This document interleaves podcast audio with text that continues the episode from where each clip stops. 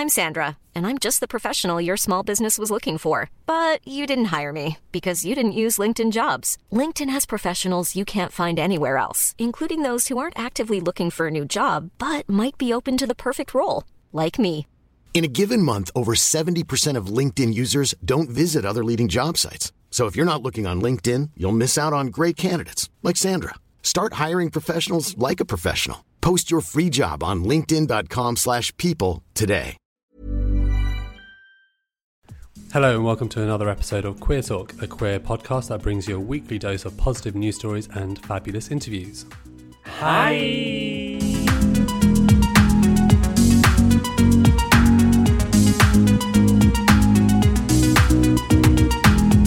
Today we're joined by the wonderful Dean McCullough.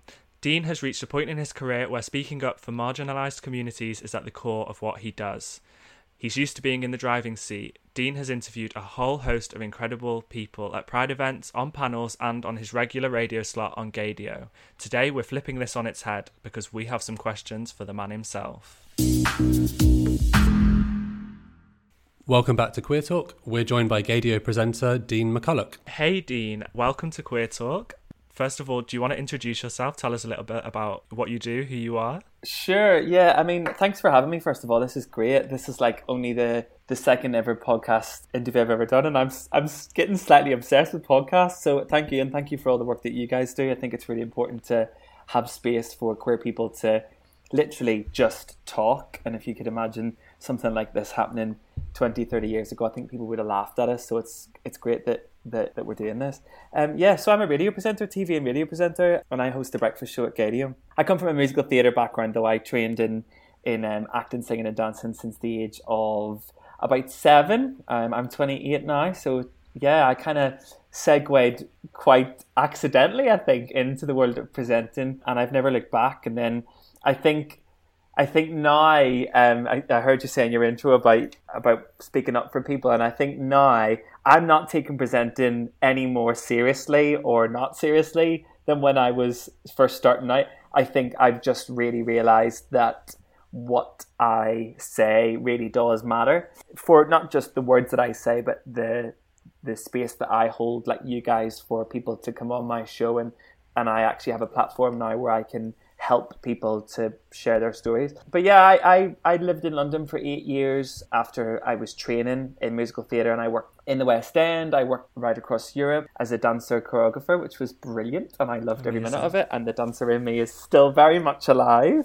I can't wait for Strictly to start in three hours' time. Because, um, yeah so yeah, I think, and I lived in London for eight years, and then I went traveling for about um, ten months, where I travelled the whole way from India to Bali, stopping off in Vietnam, Malaysia, Singapore, Thailand. I love Thailand. When you go traveling, people say, "Oh, you're doing soul searching. Are you going to try and find yourself?" And in the beginning, I was like, "No, I'm, I'm not doing that. I'm, I'm, I just want a break. I just actually want to go and spend my mornings on the beach."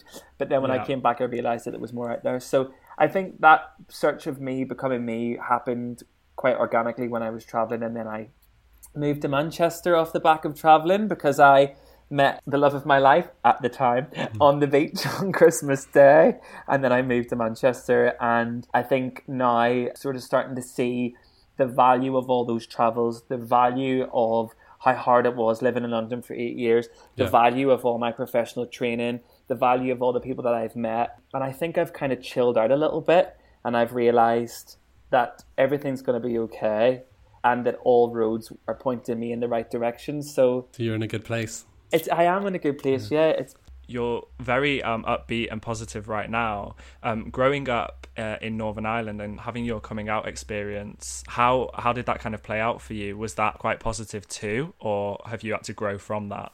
I always say I lived two lives in Northern Ireland. I lived my academic school life where I had to be straight, I had to be straight acting, mm. I had to hide everything. I couldn't talk about anything that I wanted to talk about. I was very, very sort of diluted. Yeah, almost non existent actually. Mm. It was like I couldn't be myself at all. And even though everybody around me knew that I was different. Before I knew that I was different, I was just different. But Northern Ireland is a very strange place and it's very, very heteronormative. and it's very masculine. Of it's mm-hmm. a very masculine country, and I grew up in a very masculine environment where there was, you know, there was people being shot at the end of my street. My cousin was murdered. Mm-hmm. My family are massive, and they're all incredible, but mm-hmm. we are a very diverse family, and you know, there was loads of problems: alcoholism, fights, segregation. So for me to come out and be who I want to be was just completely out of the question. But that's not anything to do with my upbringing or anything like that. I was celebrated yeah. and told that I can be whatever I want, be whoever I want. But society had other ideas for me. And I didn't know anybody that was gay, or I didn't even really know what gay was until I was like maybe 10. So that was like one side of me. And then the other side of me was like age seven. And I remember starting drama school. And my mummy, the reason why she got me into drama school was because she didn't know what to do with me. She was like, I've just got this child who's just bouncing off the wall. She saw an advert in the papers and put me in drama school, which was like a youth theatre school. And then I ended up taking it really seriously. So that was like my real colourful side. And the school that I went to was actually called the Rainbow Factory.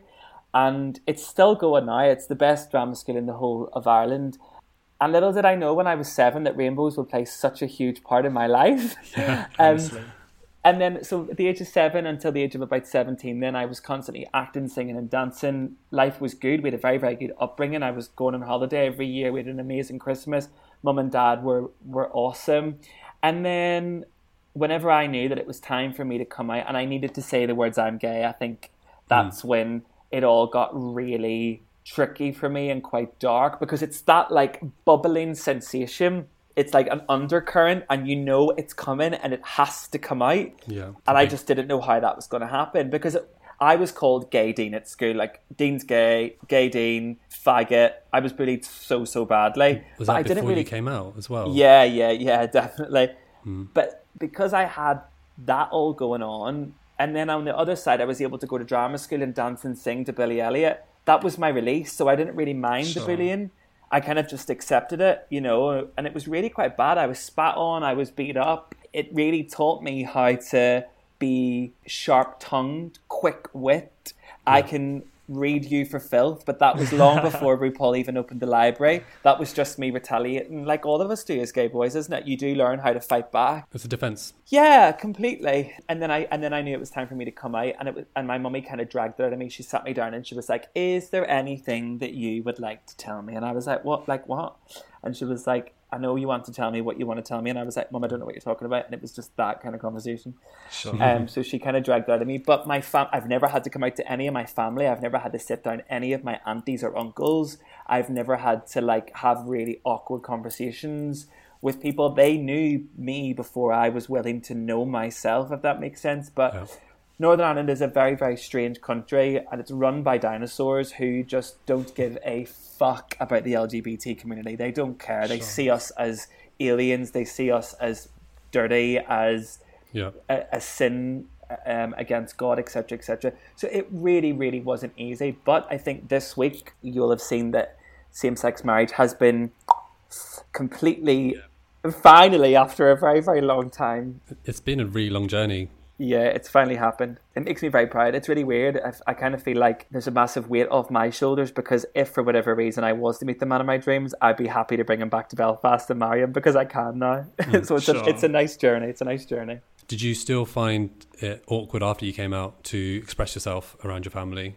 A little bit. I wasn't definitely wasn't able to live my true authentic self but I was able to do me. It's really weird because whenever I think about this, I I think about how I was burying my head in the sand I was burying my head in, in the sand on stage. So my advice to anybody who is on a coming out journey right now, if you have that one thing that's keeping you going whilst you're still trying to work out where you're going, hold on to it because you don't realize the value of that until later on in life.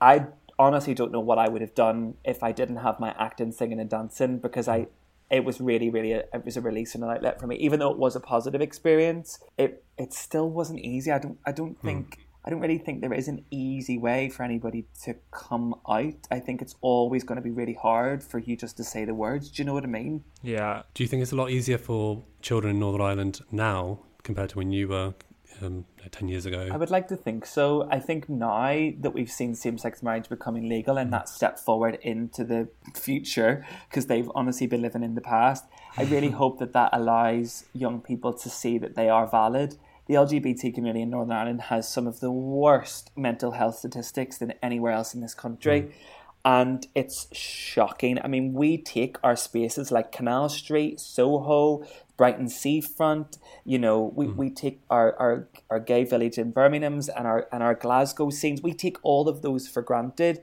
But honestly, I cannot explain to you how bad of a scene it can be for some people in Northern Ireland. It's not as illustrious. It's not as multifaceted. Yeah. You know, we've got trans nights and we've got like gender fluid nights and Vogue balls, etc., etc. here in England. In Northern Ireland, that doesn't happen, and mm. trans people still exist in Northern Ireland. So yep. there's still a long way to go. We've only just seen this week that there's an HIV clinic in Northern Ireland that's being closed, not opened, mm. closed, um, which creates a whole realm of problems. So I would like to say that it's easier for young people to come out in Northern Ireland. I can't comment because I'm not there at, at the moment, yeah. but I think there's still a long way to go. So, how did you go from musical theatre? Um, where did that lead you? Yeah, it led me to London. At um, age of 17, I was out of there, first Ryanair flight straight to London. Um, I had only been in London for like an hour and I got asked, did I want to buy any weed? Um, and I rang my auntie and was like, "Oh my god, people are pushing drugs on me! I've only been here for an hour." Um, so that was crazy. I said no, by the way, if anybody cares. If I, I was just about to ask.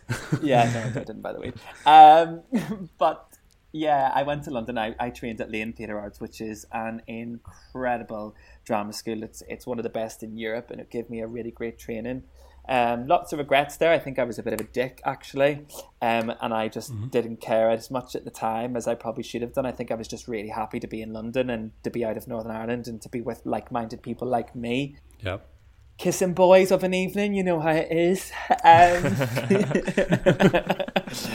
instead of like actually getting up in the morning and going to ballet. But my vice principal gave me some advice whenever I finished my training. When I was finishing my training, he says to me, "Dean, you are." you're either going to go one or two ways. You're either going to leave this school, having us given you all this training, you're going to go straight into a West End show, you're going to fuck it up by opening your mouth, you're going to. Then you're going to have to take some time out, go and learn who you are as a person, grow up a wee bit, and then come right back into theatre again.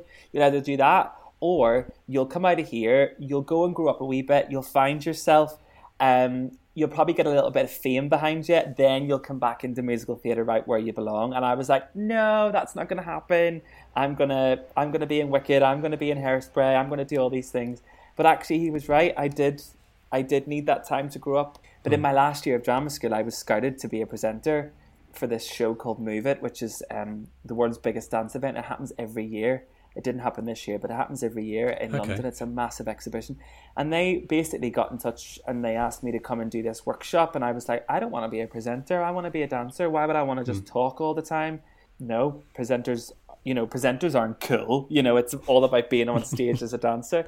How wrong was I that actually that would pave my future and it would pay my bills in the end? Yay! You you definitely um you've you've landed the biggest LGBT breakfast show in the UK. So presenting definitely did you did you right in the world, Henny, in the world. Oh, in the world. In the world, yeah. Excuse yeah. me, excuse me. no, that's me. fine. That's fine. Yeah. I love that for you. How did you get there, and how did you feel when you when you you know you got told that line? You were like, okay, is is this what making it feels like? no, it's weird. I don't. I don't even. Sometimes I forget. Whenever I meet people like out and about, you know, when people say like, "Oh, I listen to your show every day." Like someone texted me the other day and was like, "I've been tuning in every morning." I was like, "Oh my mm-hmm. god, yeah!" I actually, I forget that people actually tune in and listen, especially at the moment because it's not. It's not. Uh, there's not a huge team of people in there where you mm. can kind of feel like, yeah, there's loads of people listening and like we're creating this massive show for people and it's a massive like group of people doing this. Yeah. It's not that. It's sometimes it can be just me, the computer, and the listener. So it's really hard sometimes to think that there are hundreds of thousands of people tuned in every day. So it's it's it's really something. But to you, you're just talking to yourself. A little bit, yeah. I'm like, God, do people actually listen to this shit? but no, I, I literally came back from from traveling. I moved to Manchester, lived in my boyfriend at the time's granny's spare bedroom, and I went down to Gaydio. I knocked on the door and spoke to the programming manager, and I said, "Have you got time for a cup of tea?" And he was like, "Yeah, yeah, come on in." And I just barged my way in and sat him down and went, "So." I think that you should hire me. I think that you should have me host your drive time show. I think that you should have me go into all of the award shows, the red carpets, the premieres, and I should be interviewing all of these A-listers, and we should be putting this all on your social media, blah, blah, blah, blah. And he just looked at me and was like, Can you come in tomorrow? And I went, Mm hmm, I can. He says, Come in tomorrow, record me a demo, and we'll see how we get on so I came in, I recorded it, and they loved it, and I ended up covering every single show on the schedule effectively. Covering. Um, covering, yeah. So when people were off sick, they would have ah. me in, and I would and I would cover their. you were shows. the understudy for a bit. I was the understudy. Yeah, I was like the supply teacher. The supply teacher we all love to have. I think so, yeah, because I, I let I let the listeners get away with murder, and I kind of got away with murder as well. But I have to say to you, the team were brilliant. They really worked well with me, and they they literally nurtured me, and still do now to this day to be the radio presenter that I am now. Because it's really really not easy, and it's it's it can be quite tricky to get your foot in the door, especially with somewhere like Gaydio, you know. And it's hmm. opened up so many other doors for me because I really bloody love what I do and hmm. I really, really care actually about. I, I sometimes I care a bit too much. Like I come home on a Friday and I'm like in tears at things that have happened or like behind the scenes stuff, like hmm. listeners get involved and and that was just before even the breakfast show. And then when the pandemic hit and they picked up the phone, they said, "Look, Dean, we really need you to host the breakfast show because we're going to go into this really strange tunnel and we hmm. don't know when we're coming out of it." And I was like, "Fuck." I was like, right, okay. And then that was it. They told me on the Friday. We started on the Monday, and I've been in there every single day, Monday to Friday, since the beginning of the pandemic, putting out this show, which has grown into a beast. It is a beast. the, the listeners are crazy. The guests are phenomenal, and I'm so proud of it. I'm proud of it because I'm part of it too. Like I'm just like Yeah. the listener. Like I love I love the stuff that we mm. talk about. I love the stuff that comes in, and the, and I'm like desperate to like speak to Jodie Harsh and speak to Billy Porter and speak to Bianca Del Rio and and all these politicians and all these incredible listeners and people who li- people who listen in like countries where it's illegal to be gay and like they're messaging in all the time. We're not allowed to read them out because they Yeah. don't want us to. But so it's it's this really exciting space to be in and it's really really special and, and i'm and yeah I, I don't i wouldn't say like i don't it's weird because i don't think like you ever know when your big break is but i certainly feel like i'm in a really good spot now i really do That's amazing. I think it's incredibly important. And you holding this space is, like you said, helping so many people, whether we hear of them or not. And and that to me, that to me is huge. That's exactly why we do the podcast. You know, we we want to help as many people other than ourselves in our community because we we know the struggles. We've been through the struggles, and when we're in a position to help, we we should do just that. And we love to do it. We love it. So you, you mentioned Bianca Del Rio. How was that? oh my god it was it was amazing she bianca's funny though because she swears like a motherfucker right? You can literally hear her trying to like swear check herself as she's speaking. So hmm. because it's live as well she's like you can hear her starting a sentence and then you can almost hear her cogs in her brain going i'm not allowed to swear here so i need to be really careful. Uh-huh. But she's she's honestly so so nice. It's interesting with guests because people always say to me like whenever we had like you know, when we've got like Jade from Little Mix on or a really, really big name and they're like, Oh, are they a nightmare? And you're like, No, why would they be a nightmare? But are they are they not like a real diva? And you're like, No, actually, the people who are really hard work, now this is a scoop for you guys.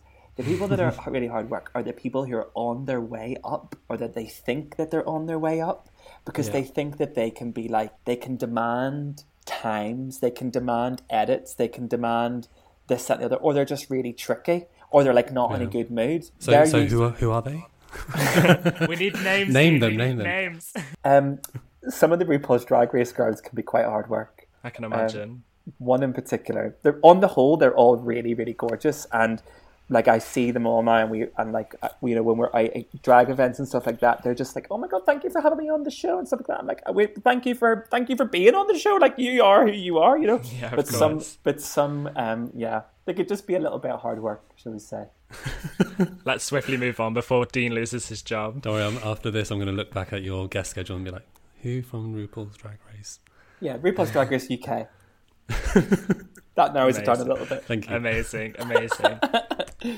Who would be your dream person? I mean, I imagine you've already interviewed a lot of people that you might have considered to be your dream people to interview, but who that you haven't interviewed would be your dream person to interview? oh my god, I actually um, I actually have that person coming, and I can't tell you who it is. You're not allowed to say. I'm not allowed to say who it is. But oh. honestly, when I tell you who this person is, I, I, I think I'm shaking now even thinking about it. Okay, so when are they on your show? Because I can't tell you. This episode is going to be on the fourth. Oh, oh, oh, oh! Yeah, just keep just keep your ears whenever this episode goes out. Yeah. Just keep your ears on the breakfast show because probably around about this time you'll find out who it is. But honestly, it's like it's wow. It's wow. So I'm looking forward to speaking to that person. I would also love to. Um, I mean, people are probably guessing for me to say people like RuPaul, Michelle Visage. I mean, I've, I've, I've we've had Michelle Visage, Michelle Visage on the show as well. Love her. Um, I'd love to have her just one to one, just me and her live on the show. That would be incredible. But I am more interested in people like Laverne Cox Mm-hmm. I would love to have. I would love to get her on the show. I would really like to have a sit down conversation with Boris Johnson. Actually, yeah, because he's um, one of our like, most prominent LGBT people. Yeah, yeah, yeah he yeah. is such an ally. Um, I'd like to get him on just to have a conversation, really, and just sort of ask him what the fuck he's playing at. You know, what what are the where are LGBT policies? Where are they? I would listen to that. Like yeah. just an hour of him being grilled about LGBT issues. And I would go in. I would go in. I mean, I would go in. Obviously, I would keep my distance. Obviously, I would make space. And I'd probably get a COVID test straight after because yeah. the next big name that we've got coming on this show, I think you're going to die. Okay. We'll be listening. We'll be listening. Love that for us. Every breakfast Love... will be with you, Dean. Yeah, you should be anyway. we we love it. So, at the beginning of this episode, you poured yourself a glass of non alcoholic wine. Yeah.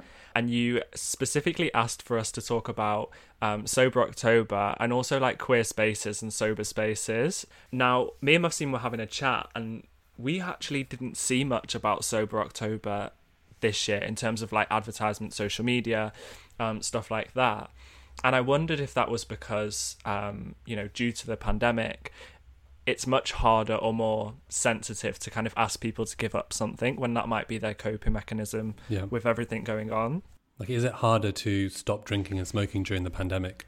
Yeah, it is actually. And right at the beginning of the pandemic, I was definitely using that as a coping mechanism. I We just started mm-hmm. doing the breakfast show. It mm-hmm. was really, really, really stressful. Then Black Lives Matter came. We were getting probably three or four "You saved my life" messages a week Wow. I was getting people direct messaging me and saying that that I saved their lives and that this would be at like five past ten on a Friday and they would like telling me like I'm gonna just sit and wait now until you're back on at seven o'clock on Monday morning. Mm. And I know that some of these people were drinking themselves and they were would be up all night. I would see the tweets, I would see the messages coming to me. And I'm an empath, so I could just feel that there were people who were in a lot of pain and I think LGBT people as well, we rely on going out on into the community, whether that is to party or whether that is just to go out and be at drag shows or musicals or, you know, our our LGBT football teams or you know those kind of spaces that we really really have fought for, and, and then when they're all taken away, we might not have families that are really supportive. Mm.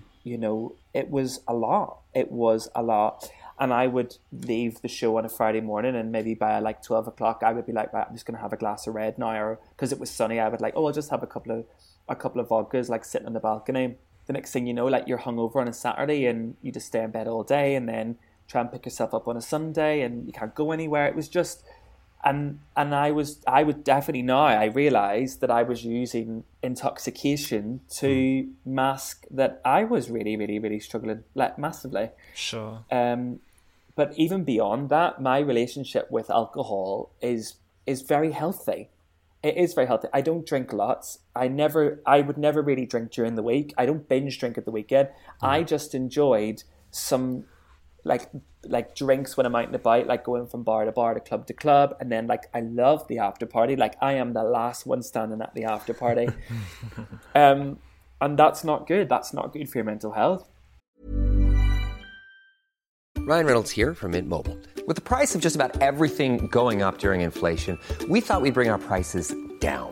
So to help us, we brought in a reverse auctioneer, which is apparently a thing.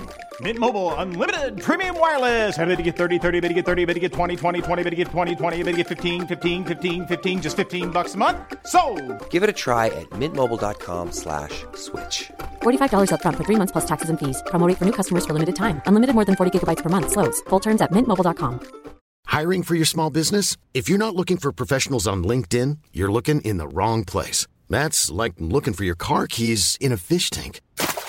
LinkedIn helps you hire professionals you can't find anywhere else, even those who aren't actively searching for a new job but might be open to the perfect role. In a given month, over 70% of LinkedIn users don't even visit other leading job sites. So start looking in the right place. With LinkedIn, you can hire professionals like a professional. Post your free job on linkedin.com slash people today. Mm.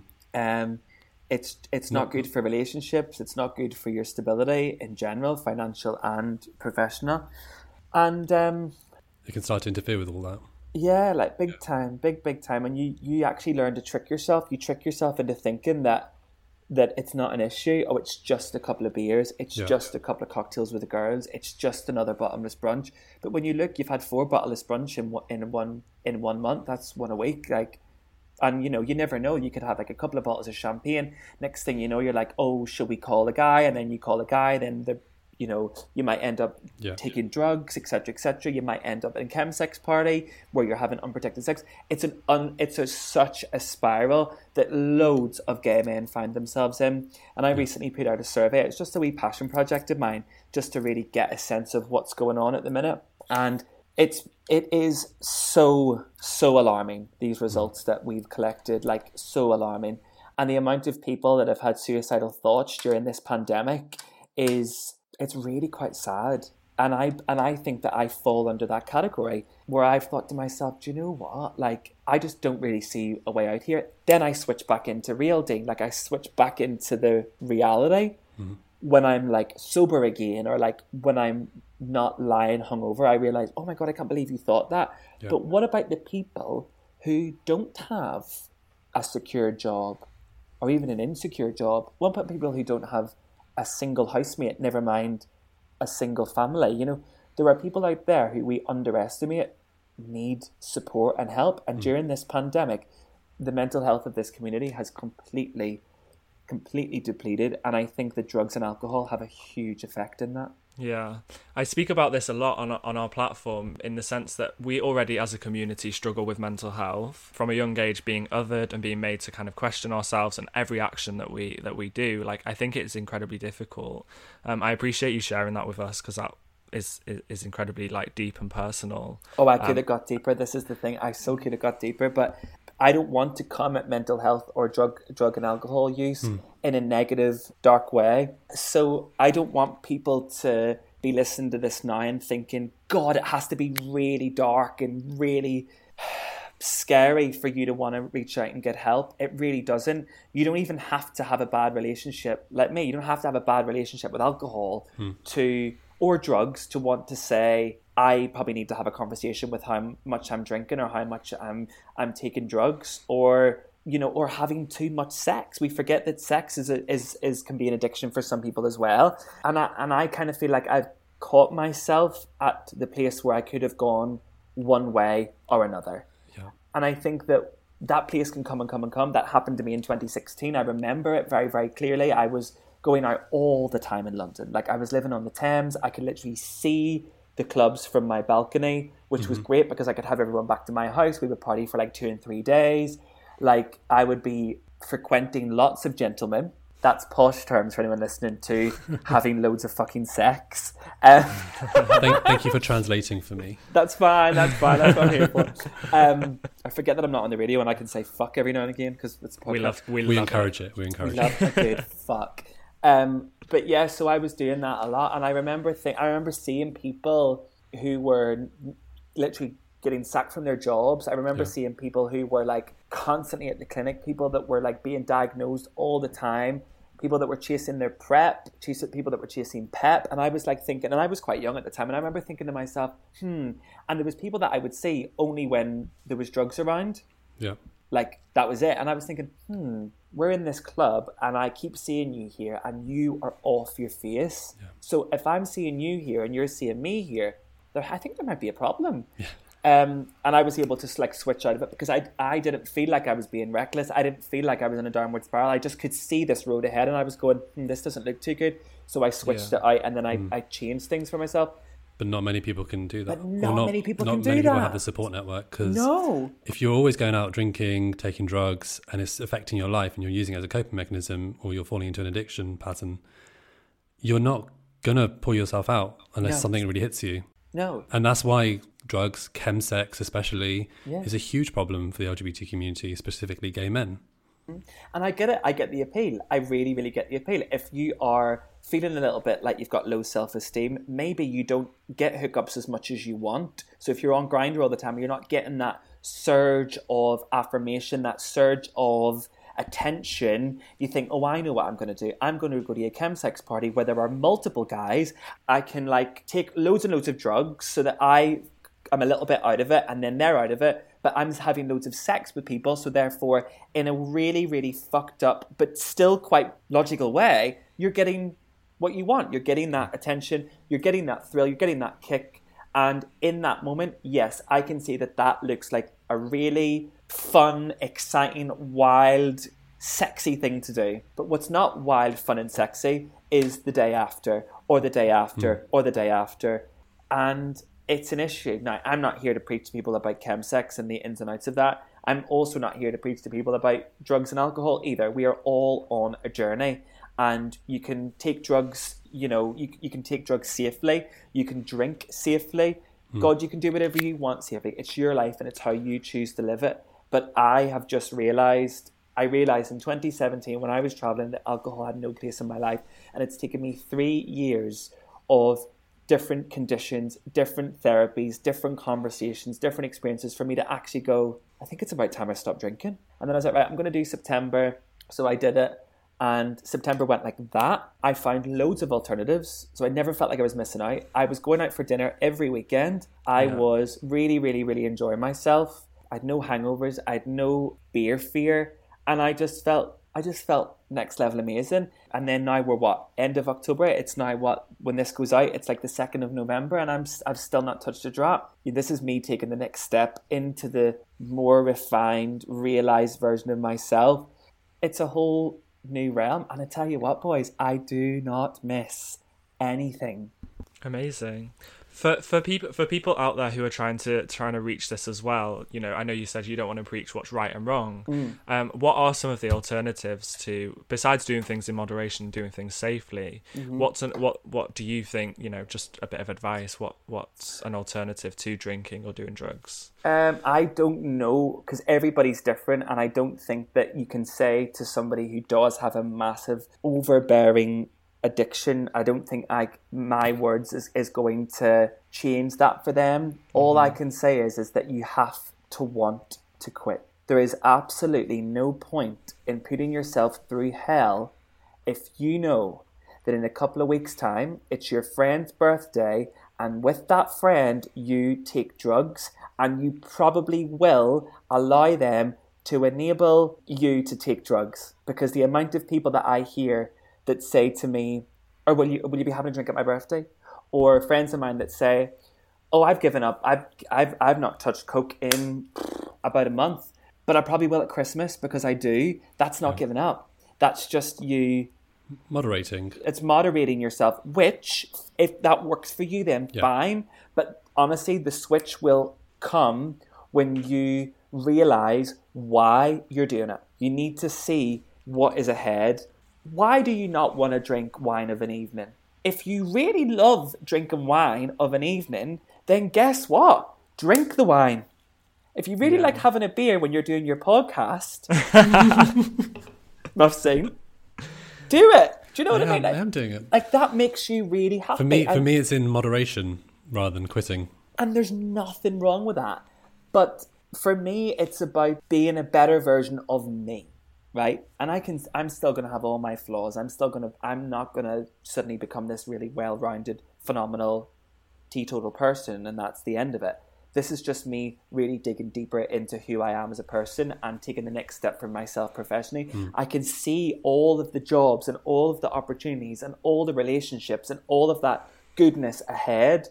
And I know that I cannot get there if I'm drinking alcohol of a weekend and finding myself in a downward spiral because I can't say that if I hadn't stopped it because of the pandemic, that the second stage of this pandemic that we're in now, that I would even be able to be sat here doing this now with you on a Saturday. Do you know what I mean? Sure. Like I've had to count these conversations that we're having right now as small wins. The fact that on a Saturday I'm able to sit here with you guys, have a non-alcoholic glass of wine, which by the way isn't too bad. We can talk about that in a minute. but it's all those little moments where you think you get up in the morning, you make your bed, and you have a cup of tea, and you sit, and you don't have a hangover. That is how you reward yourself for Yeah. for just looking after your mental health, looking after your coping mechanisms or whatever you want to call it. And there is there is no other there's no better feeling than clarity and that's exactly why I'm doing this is because I I just want to live in clarity. Hmm. Because we've been talking about it. Um, this wine, I'm not going to give them any publicity on your amazing podcast, but there are so many wines out there, like de-alcohol, de- de-alcoholized wines, and they take taste like cow piss, like actual cow piss. But this one isn't too shabby, and it really does smell like a like a glass of I'm going to say like an, a Sauvignon Blanc slash kind of Pinot Grigio. There are so many great alternatives out there. There's amazing gins that literally tastes like the real thing. There's amazing. Um, my favorite non-alcoholic beer is probably gonna be Heineken. It tastes really good.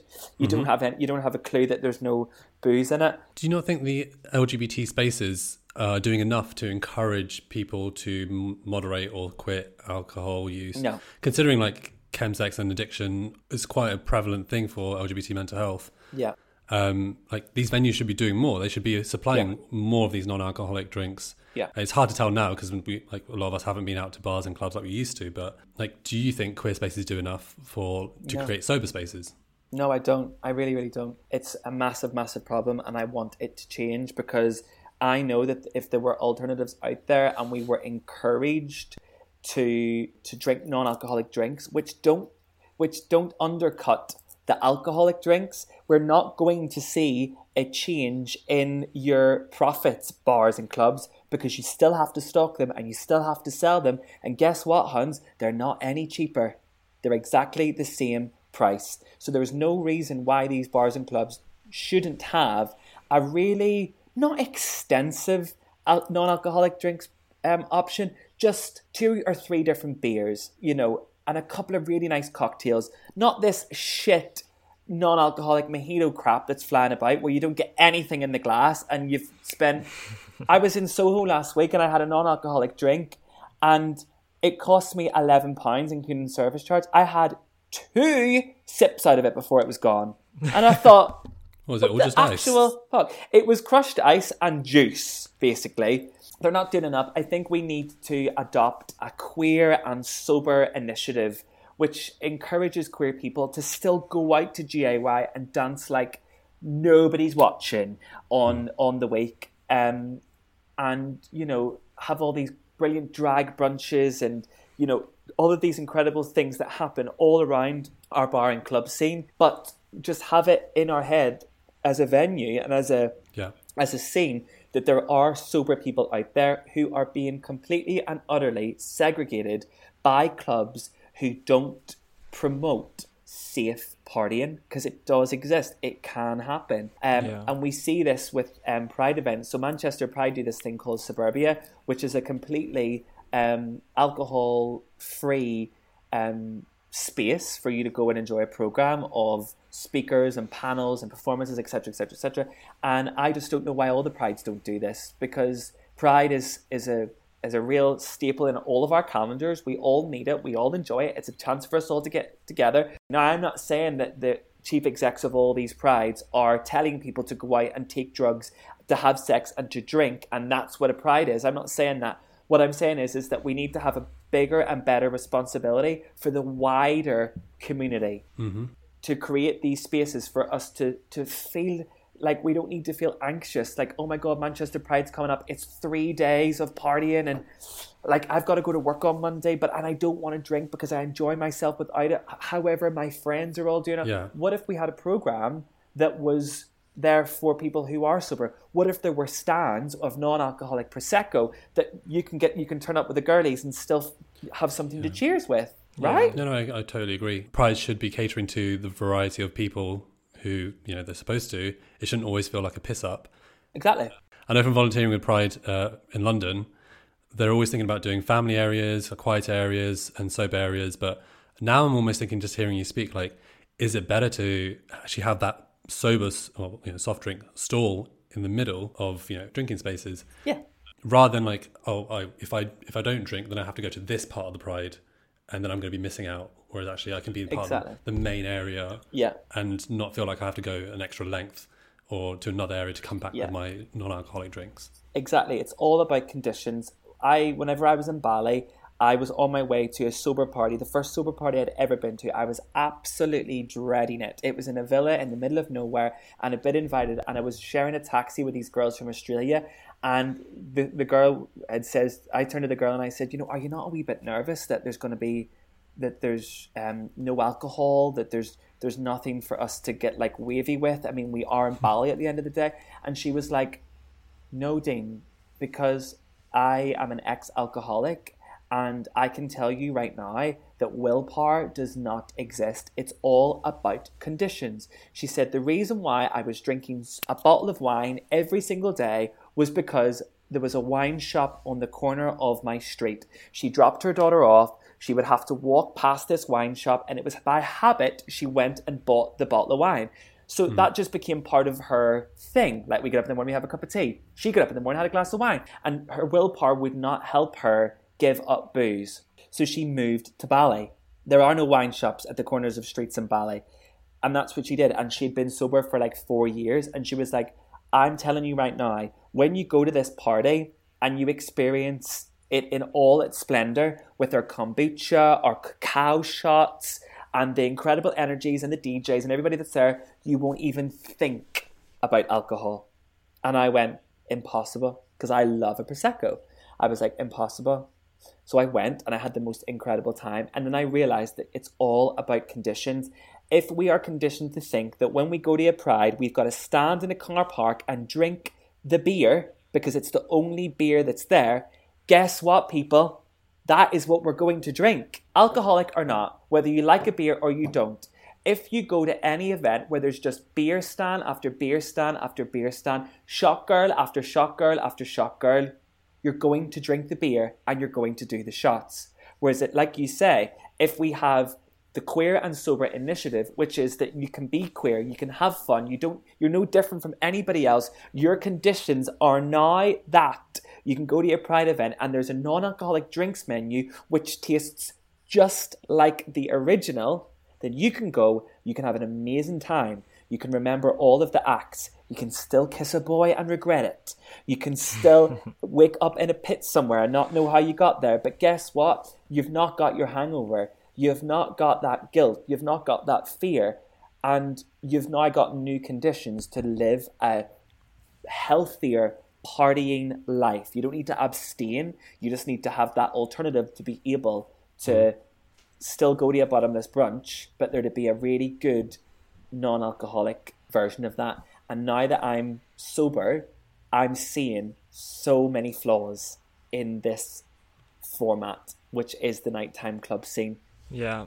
I think it's really important um, for friends and people listening who, who do like a drink. If you have a friend that doesn't drink or isn't into that, to make them feel normal and welcome for that, not to kind of point it out. Oh, you're not drinking. Oh, why not? Like you should come anyway. If you know someone like yourself, Dean, that isn't drinking, for people to say to you like, "Oh, don't worry about not having a drink. Like, come anyway. It'll be fun." Yeah, we, we need that encouragement, you know, on a on a on a more local level between our friendship groups, because Yeah. then being at the event regardless as long as you know you're with people that support you for for, Yeah. for you it's chill and we can all still have fun um Yeah. and, and be part of our own community So um, you, you're saying that you, now that you're sober, you see that there's flaws in the the nightlife landscape and the kind of LGBT venues we have in London, Manchester, and I guess other other towns and cities. If you could just insert one venue into that landscape, a sober venue, what would it look like to you? It would look exactly like the rest of them. It wouldn't be any different. I made all my mistakes in Soho. I wouldn't dream of putting a sober bar in Soho and telling people to come to it because that's not what this is about. For me, this is about inserting a initiative into these venues, which is just like any other menu. It's just another menu of an array of drinks that have been really well thought out, that are really appealing, they're really sexy, they're really fun, and they are encouraging you to not drink. My own sober space would be next level amazing. There would be there would be drag queens on every corner. It would be full of the great people in our industry who would just stay there all the time. Stephen Fry would be there, Paul O'Grady would be there, Sandi Toksvig would be there, Cynthia Nixon would be there. All of the great, amazing people will be at the launch of that incredible sober space. But you know what? It wouldn't, for me, it wouldn't have to be a sober space because there's nothing wrong with having a drink. There's nothing wrong with doing that. We just need to have a better handle on coming together hmm. as a community in all of our different ways. it's really weird. It's such a good question because I'm like, I do want to have this space. I do want it to exist, but I don't see why we you know i want i want everyone to be together i just want mm. to know that at that table that when the menu comes out that there are people around there that don't say right well i'll just have a vodka because there's fuck all else on the menu do you know what i mean Yeah. yeah Maybe the venues are so drink orientated that we actually need to take a step back and have actually put funding towards an LGBT community centre in London and Manchester. I've just uh, realised something and- really, really important. Sorry to interrupt you. Okay. I've just realised that I have got a whole packet of fruit pastille lollies that are still sitting in that Sainsbury's bag that 100% are going to be melted. Let me see. One sec. There. Oh my god. I really hope that they've not melted. Oh, quick, get them in. They're not melted. Thank the Lord. They're just a bit squishy. They're a bit slushy. Does anybody want a Lindt chocolate? this is the thing when you give up booze. Honestly, You start Spencer, eating. You eat like a bitch. yeah Uh, a bit. Anybody, anybody that's listening to this now and thinks, right, you know what? After this chat, I'm gonna give up. Just be ready to eat all the sweets. all the sweets. i'm i'm trying to i'm trying to give up sugar full stop i think it's it's chaos Sugar, yeah, that's the other thing. Because all of our, um, because a lot of the booze that, because it's alcohol free, they just shove loads of sugar in it. yeah That you get the biggest sugar crash during the night. So you actually do wake up with a bit of a hangover. i've seen do you want to, do you want to, um, a Lindt, a Lindt chocolate, darling? Yeah, yeah, just over. I'll, I'll eat it for you. but sorry, I completely interrupted what you were saying there. I had to save the fruit pastille lollies. What was I saying? Oh, LGBT community centre. What we need are more spaces like an LGBT community centre or an LGBT museum, just different types of venues that aren't drink focused. Yeah. And I think that's also important for a younger generation of LGBTQ people, like who are 17, 18, coming of drinking age, to realize, oh, when I turn 18, if I want to be part of my community, it's not always just about going to the bar. Because Exactly. when I was younger, growing up in Brighton, that's what I thought being gay meant is to go to gay bars. I didn't even know that there could be gay museums, you know, gay cafes or community centres or even like gay sports teams. Like, I didn't really know about that when I was younger. That, that's so true. You've, and I would really love to open a gay cafe in every major city where you just go and you have like really gorgeous salads and like really gorgeous food, wholesome food. Um, the people that are working there are so colourful and fun, and there's books and there's music and there's jamming sessions, and it's just all really fun. And there's not a drop of alcohol in sight. Wouldn't that be a dream? If anybody's listening now and you've got a couple of mil, invest it in me and I'll return the money in five years' time. I can hear millionaires listening now thinking, Do you know what, Dean? I I think we do have quite a lot of millionaires that listen to the show. yeah. Hi, Daddy. Hi, Daddy. oh my God, Daddy, are you listening? Are you a millionaire, Daddy? we love to see it. Okay, so on that note, I think Dean should run for president because all these initiatives that you've got going on in your mind, uh, the the passion behind it and the energy. I mean, I would vote for you.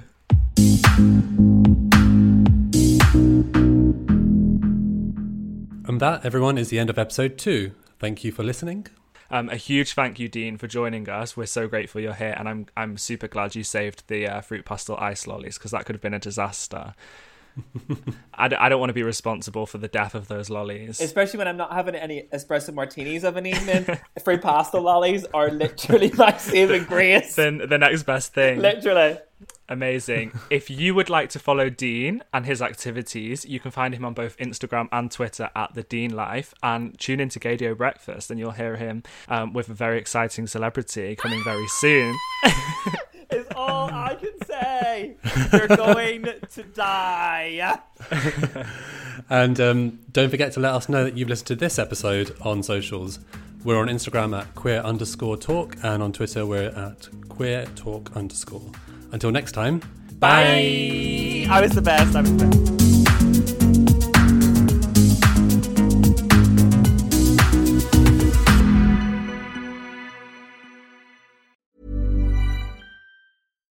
If you're looking for plump lips that last, you need to know about Juvederm lip fillers. With Juvederm Volbella XC and Juvederm Ultra XC, your lip look, whether it's subtle or bold, can last up to one full year with optimal treatment and no additional maintenance. Find a licensed specialist and see if it's right for you at juvederm.com today. That's J U V E D E R M.com. Add fullness to lips in adults over 21 with Juvederm Volbella XC or Juvederm Ultra XC. Do not use if you have severe allergies or a history of severe allergic reactions, or if you're allergic to lidocaine or the proteins used in Juvederm. Tell your doctor if you have a history of scarring or taking medicines that decrease the body's immune response or that can prolong bleeding. Common side effects include injection site redness, swelling, pain, tenderness, firmness, lumps, bumps, bruising, discoloration, or itching. As with all fillers, there's a rare risk of unintentional injection into a blood vessel, which can cause vision abnormalities, blindness, stroke, temporary scabs, or scarring. For full important safety information, visit juvederm.com.